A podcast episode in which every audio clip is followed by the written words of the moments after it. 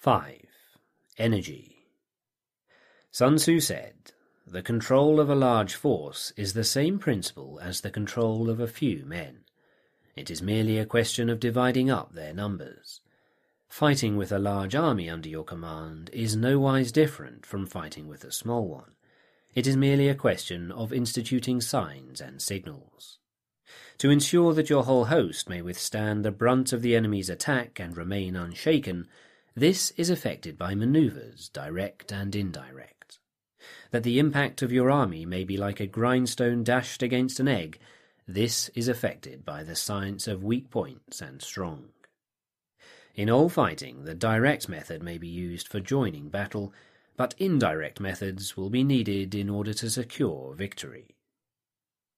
Indirect tactics, efficiently applied, are as inexhaustible as heaven and earth, unending as the flow of rivers and streams.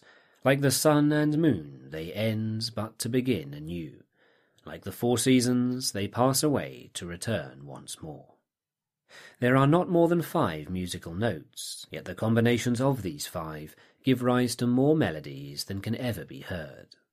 There are not more than 5 primary colours, blue, yellow, red, white, and black, yet in combination they produce more hues than can ever be seen.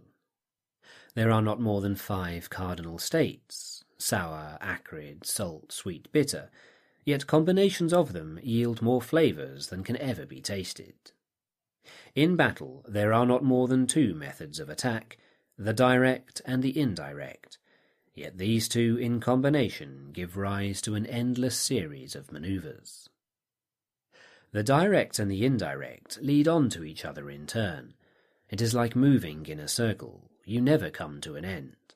Who can exhaust the possibilities of their combination? The onset of troops is like the rush of a torrent which will even roll stones along in its course. The quality of decision is like the well-timed swoop of a falcon which enables it to strike and destroy its victim. Therefore, the good fighter will be terrible in his onset and prompt in his decision. Energy may be likened to the bending of a crossbow, decision to the releasing of a trigger. Amid the turmoil and tumult of battle, there may be seeming disorder, and yet no real disorder at all. Amid confusion and chaos, your array may be without head or tail, yet it will be proof against defeat. Simulated disorder postulates perfect discipline. Simulated fear postulates courage. Simulated weakness postulates strength.